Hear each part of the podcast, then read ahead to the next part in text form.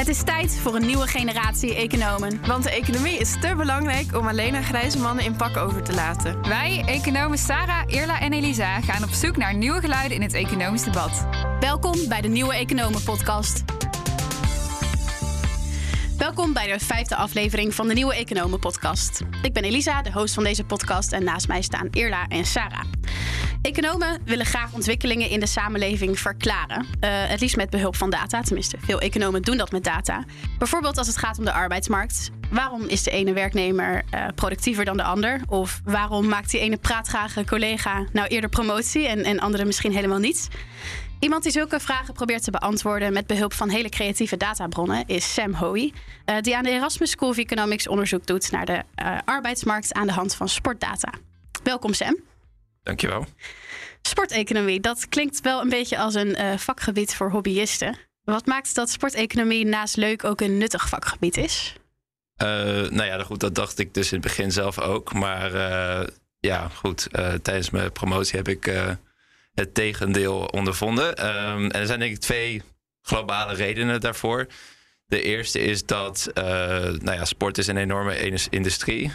zeker de arbeidsmarkt binnen bijvoorbeeld voetbal uh, daar gaat enorm veel geld in om. Dus het is uh, van belang dat we als economen daar naar kijken en kijken of uh, we dat efficiënter kunnen regelen. Of, nou ja, het is dus belangrijk dat we onderzoeken of er genoeg competitie is op de ar arbeidsmarkt en dat er geen monopolistisch gedrag voorkomt. en daarbij is er ook het, het tweede onderdeel van sporteconomie, dat we sportdata gebruiken om iets over de economie te zeggen. Ik zelf uh, beantwoord dan voornamelijk vragen over arbeidseconomie. Zijn er ook mensen die dan sportdata gebruiken voor andere velden van uh, economisch onderzoek?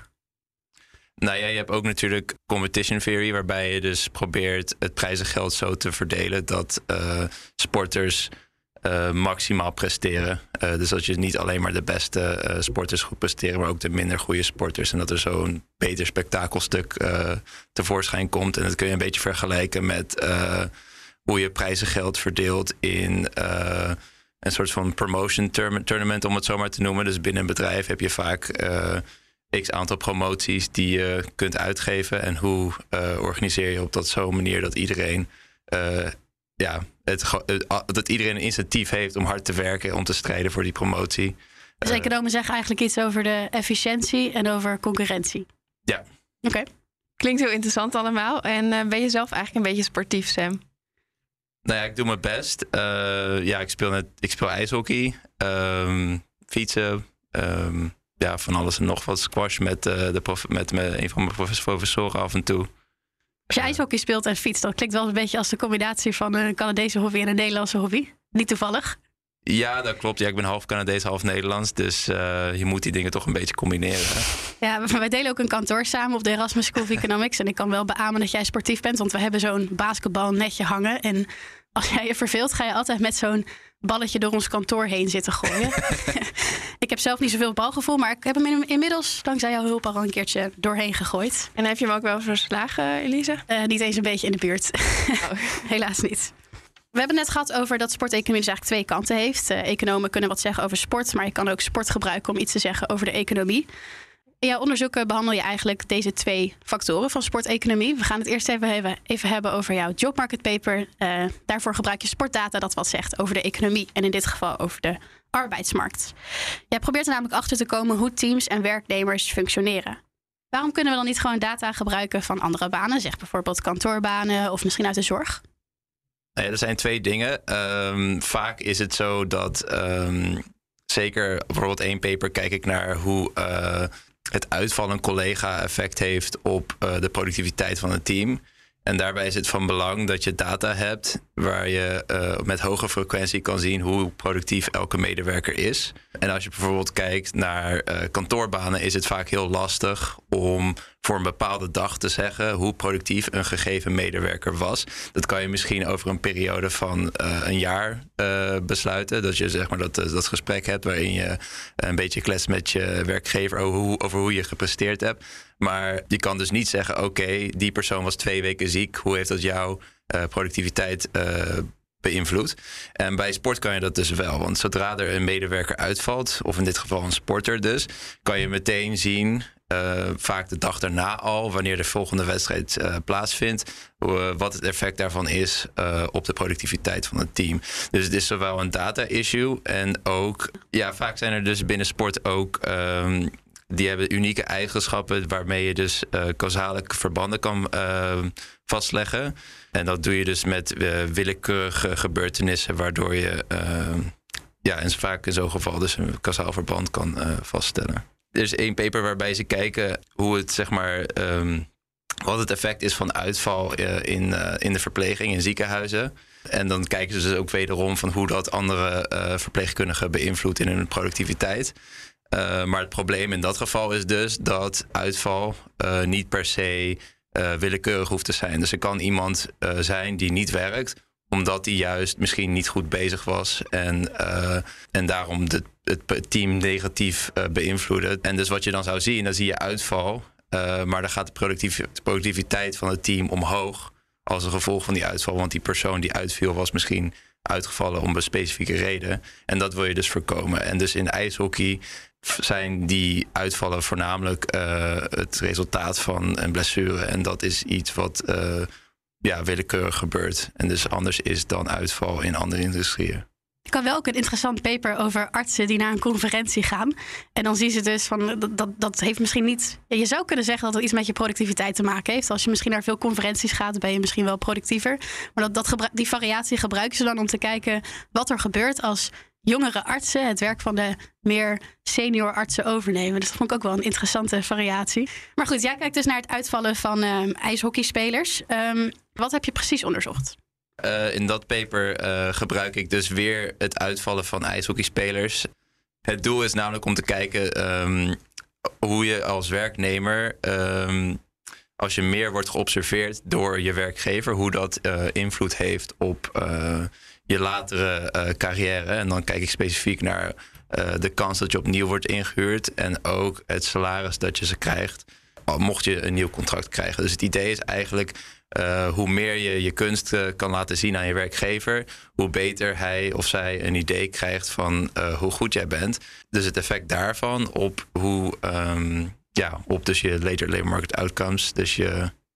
Ai, latere arbeidsmarktuitkomsten. Ja, exact. Latere arbeidsmarktuitkomsten. Maar het probleem daar dus is dat wat je vaak ziet, is dat betere werknemers ook meer geobserveerd worden door hun uh, werkgevers. En daardoor hebben de werkgevers dus al uh, per definitie een beter beeld van hun talent. Uh, maar tegelijkertijd, omdat ze zo getalenteerd zijn, worden ze überhaupt. ja, hebben ze meer kans om een nieuw contract aangeboden te, te krijgen. Uh, en het doel van mijn paper is dus om die, het, het, um, hoe vaak een werkgever de werknemer observeert, om dat willekeurig te maken. En dat doe ik dus wederom weer aan de hand van um, uitval. En dan voornamelijk uitval van je collega's. Dus hoe het werkt in ijshockey is als je een junior worker bent. Dus je bent, uh, je bent net begonnen met je carrière. Uh, als er dan een collega uitvalt, dan is er vaak de kans dat jij van de tweede league of de tweede divisie um, wordt opgeroepen om in de eerste divisie te spelen. En dat is dus het moment waar uh, je je kunsten kan laten zien. En uh, dus je werkgever kan overtuigen dat je ehm, ja, het waard bent om een tweede contract aan te bieden. Maar dus gedurende je junior career, dus je, je, eerste, je eerste contract, zeg maar, komt dat dus op verschillende, verschillende naar verschillende maten komt dat voor voor de verschillende spelers. Dus je zal zien dat één speler heel veel medewerker uitval had en daardoor dus meer speeltijd zou krijgen. Uh, terwijl een andere speler juist minder van dat soort uh, medewerkeruitval uh, heeft meegemaakt gedurende zijn eerste contract. En daardoor dus ook minder kans heeft gehad om te laten zien wat hij waard is. Maar omdat dus die uitval um, min of minder willekeurig is, haal je dus dat talentaspect uit. Out of the equation. Uit, ja, dus je kijkt echt puur naar de zichtbaarheid. Dus eigenlijk twee dezelfde soorten werknemers. Even, even talentvol misschien. Uh, maar de ene is zichtbaarder omdat hij vaker wordt ingezet. En de ander is minder zichtbaar. Precies. Um, dus dat is wel interessant. Waar ik nog wel nieuwsgierig naar ben. Je zei net, uh, als je gewoon kijkt naar hoe vaak je wordt geobserveerd, heb je, de, heb je het gevaar dat je meeneemt dat sommige mensen gewoon vaker geobserveerd worden omdat ze talentvol zijn. Um, Maar hoe weet je zeker dat dat niet gebeurt in de, in de ijshockeydata? Wordt iemand, als er iemand ziek is, hoe wordt er dan besloten wie diegene uh, vervangt? Ja, dat is heel is een goede vraag. Dan moet ik echt diep, diep op de econometrie ingaan. Um, maar het is dus voornamelijk tussen teams. Want het aantal medewerkeruitval, uh, of de coworker injuries, medewerkeruitval, dat verschilt voornamelijk per team. en dus daar zit de willekeurige variatie. Dus als jij zeg maar de beste junior worker bent in team A, versus de beste junior worker in team B. Dan kan het zo zijn dat diegene in team A dus wel uitval had gedurende zijn carrière en diegene in team B niet die uitval had. Terwijl ze misschien uh, ervan uitgaan dat elk team een soort van soortgelijke pool aan talent heeft. Uh, gaat het dus voornamelijk om de varia variatie tussen teams en niet. Is dat dan de teams van dezelfde club? Want, je, want ik, ik, ja, verschillende ik clubs. Ja, ja, precies. Want ik zelf, uh, ik weet eigenlijk helemaal niks van ijshockey. Ik doe wel wat aan sport, maar ik kijk nooit uh, professionele sport op tv. Dus uh, ik weet er eigenlijk niks van. Maar bijvoorbeeld bij voetbal, ik kan me voorstellen als jij in de junior league van Ajax zit, of de junior league van, van Venlo of zo, dat dat nogal een verschil maakt. is dat bij ijshockey niet ook zo? Uh, nou ja, hoe het bij ijshockey werkt, en dan voornamelijk uh, in de setting waar ik dus naar kijk, dat is de National Hockey League. Uh, de National Hockey League is dan de hoogste league. En elk team in de National Hockey League heeft een. Van Canada, hè? National Hockey League. Canada en de VS. Oh ja. Ja. ja elk National Hockey League team heeft dus wat ze noemen een farm team in de tweede divisie. En dat is waar ze uh, hun talenten zeg maar, laten spelen als ze uh, niet in de National Hockey League spelen. Maar dus wat er gebeurt is als er dus uh, een medewerker uitvalt in de National Hockey League, dan moet die persoon vervangen worden. En dan halen ze dus vaak iemand uit het farmteam om die persoon te, te vervangen. En op die manier krijgt hij dus meer exposure. En de sleutel is denk ik ook dat je gewoon heel veel data hebt. want naar hoeveel spelers en teams kijk je eigenlijk? Ja, dus er zitten 734 spelers in de dataset. Um, dus dat is al op zich uh, valt dat mee. Maar het aantal keer, uh, het aantal werkmomenten, om het zo maar te noemen, is uh, heel veel als je het vergelijkt met andere datasets. Omdat ze spelen veel wedstrijden, bedoel Ze spelen veel wedstrijden, precies. Um, en dat zie je dus bij andere industrieën of andere datasets veel minder. Dan wordt er misschien per kwartaal of per jaar gekeken hoe een hoe een werknemer presteert. Terwijl bij ijshockey heb je dat dus uh, veel meer. Dus als je kijkt naar die 734 werknemers, dan kom je ongeveer uit op 170.000 werkmomenten of wedstrijden, om het zo maar te noemen. En dat is natuurlijk op een uh, veel gedetailleerder dan bij andere industrieën. Oké, okay, en wat waren eigenlijk je resultaten? Uh, maakte hun zichtbaarheid nou uiteindelijk uit voor die contractvernieuwingen? Uh, ja, zeker. Dus um, als een speler tijdens hun entry-level career, dus dat is hun eerste contract, als zij 10 uur meer speeltijd krijgen, dat is ongeveer um, nou ja, het gemiddelde speeltijd van een, een, junior worker is 15 uur. Dus als ze ongeveer twee derde van het gemiddelde aan speeltijd erbij krijgen, uh, dat, dat uh, maakt het 8 procent. Uh, tenminste, de rehiring rate of de contractvernieuwing kans gaat dan omhoog met 8 procent. Dat is best wel veel, toch? Ja, dat is best veel. Ja. En hoe lang duurt een wedstrijd eigenlijk van ijshockey? 60 minuten. En ze spelen niet de volledige wedstrijd? Nee. Dus uh, zeker als je nog wat jonger bent, dan speel je misschien 10 minuten per wedstrijd. Okay, dus uh, 10 uur, dat is wel heel wat wedstrijden die je daarvoor nodig hebt. Uh, ja, ja. ja. En maar uh, wat ik me dan afvraag, hoe weet je dan of het door de zichtbaarheid komt of misschien door de extra ervaring omdat je dan met grote jongens mee mag spelen? Ah, dat is een goede vraag. Dat, uh, dat heb ik ook onderzocht, inderdaad. Um, en wat ik daar dus vind, ik heb twee soort van uh, mechanisme-analyses gedaan. Um, en het eerste wat ik doe, is ik kijk uh, of het inderdaad het geval is dat die werknemers leren over de kundes van die junior workers.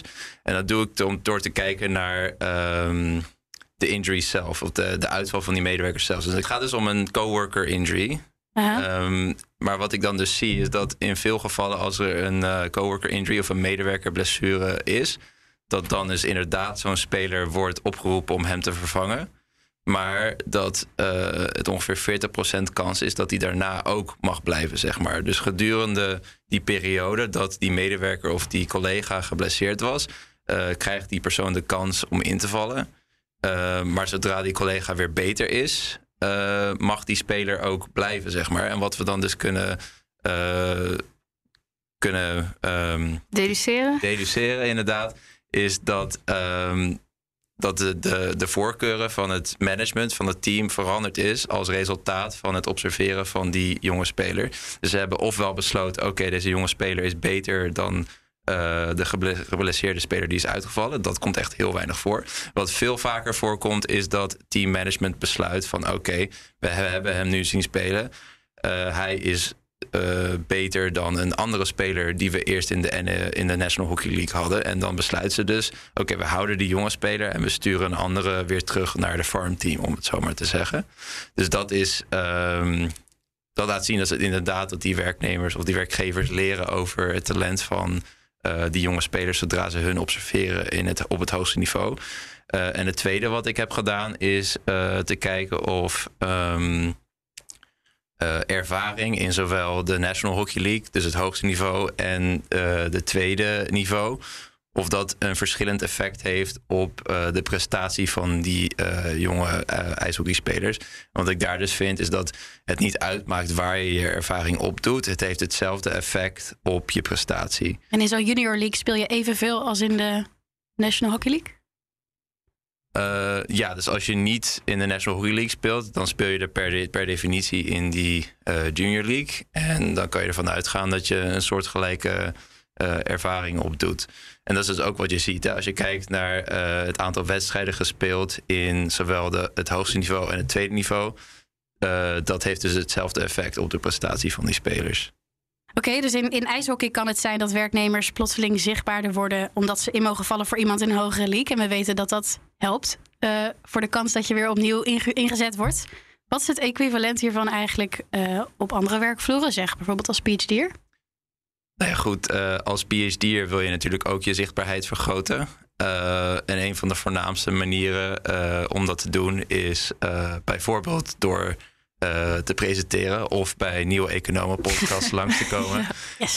Dus je wilt jezelf een beetje op de kaart zetten. Ehm, en dat is hoe, ja, hoe je zichtbaar wordt bij toekomstige werkgevers. Moet je werkgever dus wel luisteren? Ja, precies. Ja, dus Vergroot die zichtbaarheid ook de kans dat je bijvoorbeeld promotie maakt? Ja, ik denk het wel. Ehm, bijvoorbeeld, eh, zeker in het geval van een PhD, dan ben je op zoek naar eh, een nieuwe baan. En dat is dan vaak een postdoc-baan. En dat is per definitie een promotie. Ehm, Je hoort toch ook heel vaak dat je je, je baan krijgt via je netwerk in plaats van via een vacature. En jij zegt netwerk is ook een soort zichtbaarheid. Eh, ja, zeker toch? Dat vind ik echt eh, onder de definitie van zichtbaarheid vallen. Ja, dat, jij hebt het onderzocht, hè? Dus. ja, nee, maar kijk, het- zo, zo werkt het ook. Hè? Want naarmate je dus meer eh, presenteert en ja, meer jezelf op de kaart zet, dan bouw je ook een netwerk op natuurlijk. Ehm, ja. Ja, en ijshockey is natuurlijk een ontzettend specifieke context. Je gebruikt bijvoorbeeld alleen data over mannen, omdat je, nou ja, omdat die, die mannen vooral de, in de National Hockey League spelen natuurlijk. Ehm, kunnen we jouw onderzoek ook toepassen op een andere context, bijvoorbeeld eh, de arbeidsmarkt? Ja, nou ja, goed. Een ander voorbeeld. Ja, ik, ik weet daar minder van af hoor. Maar een ander voorbeeld zou kunnen zijn dat je eh, bijvoorbeeld kijkt naar zo'n advocatenkantoor. Ik weet niet of jullie eh, Suits hebben gekeken, bijvoorbeeld. Zeker. Ja. Dan heb je eh, die bullpen, zeg maar. Weet je wel, daar zitten alle junior workers eh, met elkaar te zwoegen. Ehm, en het is dus. ehm, ja, ze krijgen niet echt de kans om te communiceren met upper management. Terwijl, eh, stel dat je een paar van die werknemers wel die kans zou geven. eh, hoe zou dat dan hun kans beïnvloeden om eh, opnieuw aangenomen te worden bij dat advocatenbedrijf of promotie te maken bij zo'n advocatenkantoor? We hebben net best wel veel geleerd over hoe sport kan helpen om eh, economische problemen op te lossen. Maar je zei er is ook een tweede ding. Eh, economen kunnen ook hun kunsten inzetten om sportproblemen op te lossen. En in een ander onderzoek kijk jij naar de transfermarkt in de voetbalindustrie. Normaal, als een speler wil wisselen van club, moet de kopende club namelijk een grote som geld betalen aan de huidige club. Ehm, en in andere industrieën is zo'n constructie illegaal. Maar bij voetbal wordt dit op een of andere manier toch toegestaan. Eh, wat is het idee hierachter? Nou, er zijn meerdere argumenten die worden gebruikt om eh, deze constructie zeg maar, te legitimeren. Eh een van die redenen is dus dat ze eh, het scouten van goede spelers en het opleiden van goede spelers willen belonen. Ehm, en het tweede is uh, dat ze ook um, een herverdeling van inkomsten willen binnen het Europese voetbal. Uh, en dat zou dus gefaciliteerd worden door uh, die transfermarkt.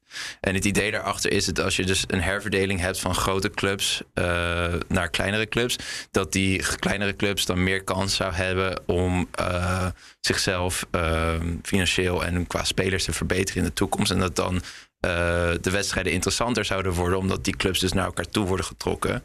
Um, en dus het onderzoek focust voornamelijk op uh, die tweede reden en kijkt of dat wel degelijk het geval is. Dus als we weer dat voorbeeld nemen van Sarah van het team uh, Venlo en uh, Ajax, dan stel Ajax wil een speler van Venlo kopen, dan um, moet hij eigenlijk geld betalen aan Venlo, zodat Venlo er ook nog wat aan heeft dat zij die goede speler hebben opgeleid. Ja, dat is eigenlijk per definitie een beetje vreemd. Want uh, die spelerstroom of de talentstroom is nog steeds uh, van klein naar groot. Dus het is de vraag wanneer wordt die kleine club dan eigenlijk vermogend genoeg om zelf zo'n team uh, op te bouwen. Um, en een van de voorwaarden daarvoor is dat er genoeg herverdeling is. En dus dat is waar we naar, wij, wij naar kijken. Is er wel degelijk die herverdeling waar zij het altijd over hebben als reden om uh, de transfermarkt te. Het is toch ook zo, zeg maar, dat er echt grote transfers... die vinden toch gewoon plaats nadat een, iemand al is opgeleid. Bijvoorbeeld Neymar, uh, ja, dit heb ik ingestudeerd hoor... want ik weet echt niks van voetbal. Maar uh, Neymar die ging van Barcelona naar Parijs. en die, dan krijgt Barcelona er ook flink voor betaald... terwijl Neymar er niet was opgeleid. Bij Barcelona bedoel je? Ja. Uh, ja, nee, dat is zeker het geval. Uh, nou ja, goed, Barcelona heeft daarvoor dus zelf ook al uh, geld overgemaakt naar een Brazilia Braziliaanse club uh, Santos. Um, en volgens mij heeft Santos toen ook nog geld gehad voor die transfer. Dat, dat is vaak ook hoe het werkt. Uh, bijvoorbeeld Luc de Jong, die ging eerst van Willem II naar Ajax en toen van Ajax naar Barcelona. En toen heeft Willem II dus ook geld gehad voor die transfer van Ajax naar Barcelona. Terwijl er wordt echt met geld gesmeten als er een nieuwe nieuwe voetballer een, wordt ingekocht. Ja, als er een nieuw talent uh, is, dan uh, wordt er hard. Uh, maar wat, wat kwam er uit je onderzoek? ging er inderdaad geld van de rijkere clubs naar de armere clubs? Of viel dat heel erg tegen? Nee, dat viel dus heel erg tegen. Dus wat we vinden is dat er maar een, nou ja, een heel select aantal clubs is dat structureel verdient aan de transfermarkt. En dan moet je denken aan Ajax, Benfica en ook Monaco bijvoorbeeld. Um, maar ja, het zijn echt heel weinig clubs. En daarbij is het ook zo dat die qua uh, hun groot meer in de middenmoot zitten. Dus zij, dat zijn vaak clubs die al in de Champions League spelen en daardoor al uh, als vrij succesvol bestempeld kunnen worden. Terwijl de kleinere clubs, denk dan aan RKC Waalwijk, een, een Excelsior in Rotterdam bijvoorbeeld. Die hebben vaak niet eens toegang tot die spelersmarkt, omdat ze gewoon vaak ja, zelf spelers huren en niet genoeg geld hebben om daadwerkelijk zelf spelers op de markt te zetten. En ook niet een, een podium hebben om uh, die spelers te marketen. Dus denk bijvoorbeeld aan Ajax die hebben dus dat ze die in de Champions League spelen. En daardoor kunnen ze het talent van hun spelers laten zien. En daardoor kunnen ze een hoger uh, prijskaartje aan die spelers hangen, om het zo maar te zeggen. En dus die kleinere clubs hebben die mogelijkheid niet. Als je echt eerlijke spellen wilt in bijvoorbeeld de Eredivisie of de Champions League, dan moet je misschien ook wel radicaler denken. Dus bijvoorbeeld aan een standaard salaris dat je kan bieden aan spelers. Of juist dat clubs geen geld kunnen bieden om spelers weg te kapen. Uh, hoe denk jij daarover? Um, nou in mijn optiek is het probleem dus um, dat um, de mobiliteit van die spelers of werknemers uh, gelimiteerd wordt. En hoe meer je mobiliteit van uh, werknemers limiteert, hoe meer je gaat naar een soort van uh, monopolistische arbeidsmarkt waarin de clubs het voor het kiezen hebben en het voor het spreken hebben. Dus dat is vergelijkbaar met een soort van no-poaching agreement, wat je vaak ziet in uh, bijvoorbeeld Silicon Valley, maar ook tussen. Uh, wat is een no-poaching agreement? Uh, nou ja, dat zie je dus in oh, ja, Silicon Valley en ook ehm, dus die, die grote techbedrijven en ook volgens mij fastfoodketens in Noord-Amerika. En die spreken dan af met elkaar dat ze niet elkaars werknemers van elkaar zullen kapen, bij wijze van spreken. En als resultaat daarvan ehm, zijn, zeg, zijn zij de monopolist in die specifieke arbeidsmarkt. Omdat die werknemers niet bij een ander techbedrijf aan de slag kunnen gaan, zijn ze zeg maar veroordeeld aan uh, zo'n groot techbedrijf. En als resultaat daarvan hebben ze een veel slechtere uh, ehm, Onderhandelingspositie. onderhandelingspositie inderdaad. En dus, Maar dat vind ik echt heel gek dat het gewoon mag. In Nederland zou de eh, ACM, dus dat is, eh, hoe heet het? Eh, Autoriteit Consument en Markt. ja, die zou er toch gehakt van maken van zo'n constructie. Nou, volgens mij is er ook gehakt van gemaakt hoor. Maar dus dat is een beetje eh, eh, waar dit verhaal ook over gaat. Doordat je die transfersommen eh, toestaat, eh, limiteer je de mobiliteit van eh, de spelers. Ik bedoel, er moet maar een club zijn die 220 miljoen euro voor Neymar wil betalen.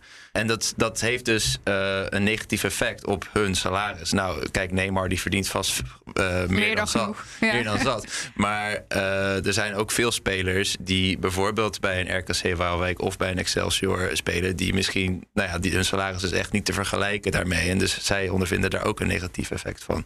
Maar de voetbalmarkt die krijgt er dus een, eh, een eh, uitzondering voor. Dus die hoeven zich er niet aan te houden. Maar het, het is wel gebruikelijk in bepaalde andere banen dat als jij wisselt van baan, terwijl je al een opleiding hebt genoten in je, in je, bij je oude werkgever, dat je dan een soort boete moet betalen. En die boete wordt dan wel weer eens betaald door die nieuwe werkgever, omdat ze jou graag willen hebben. Is dat dan niet een heel vergelijkbare positie? Ook al is dat arbeidswettelijk anders vastgelegd?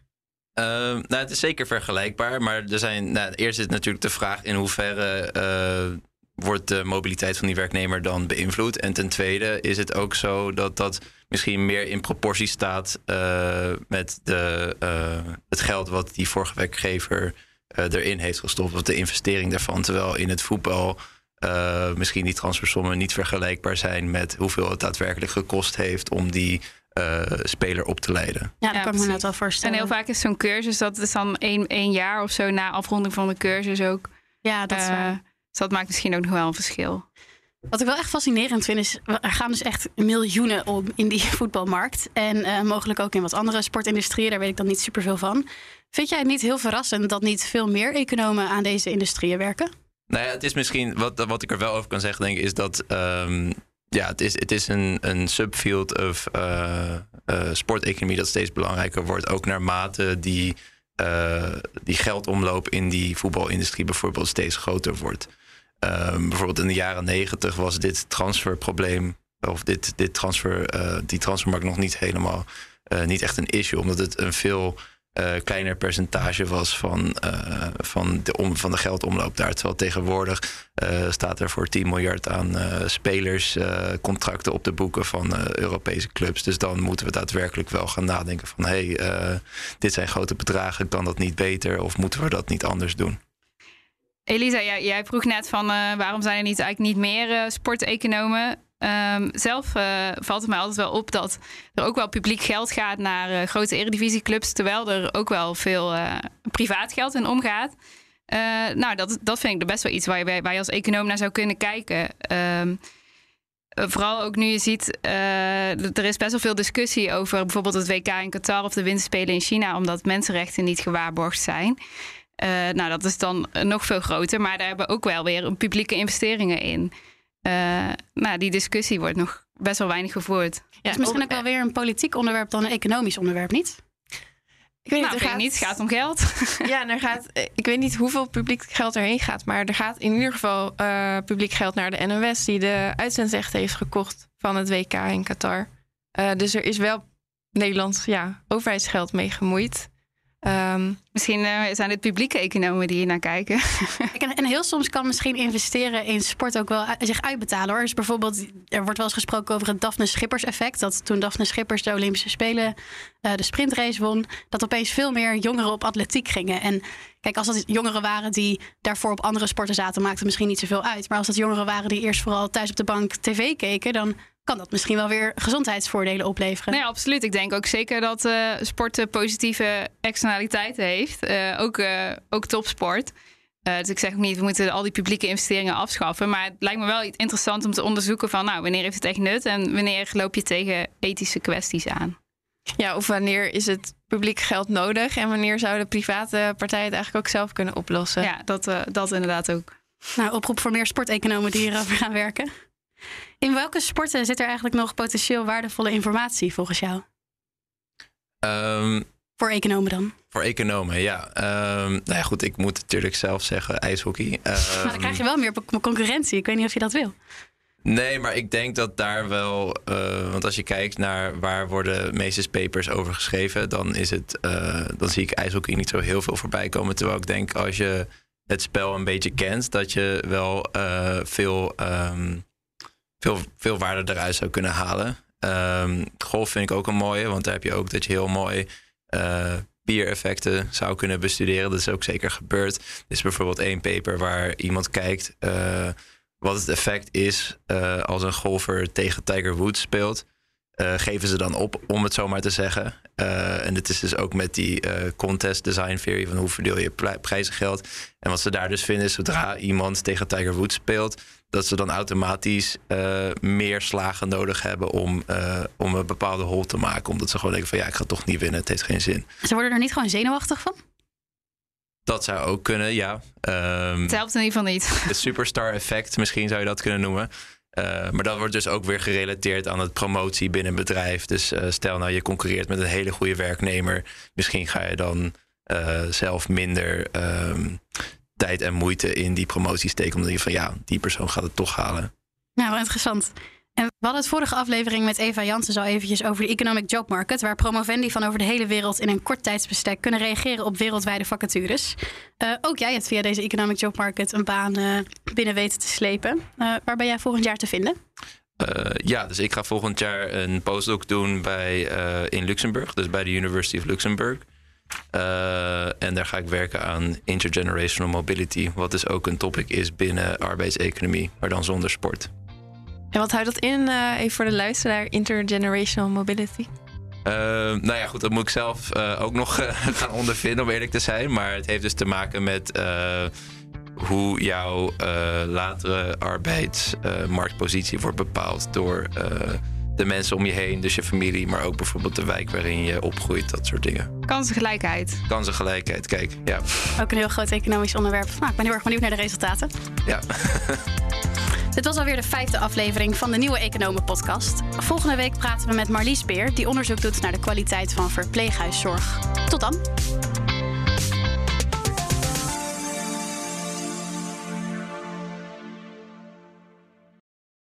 Rendement tot wel 8%. Ontdek Unity. Wij bieden koppelbare werk, kantoor en opslagruimtes die staan voor duurzaamheid, kwaliteit en veelzijdigheid. Sluit je aan bij Unity, waar alle ruimte is voor creativiteit, lef en rendement. Kijk voor meer informatie op unity-units.nl.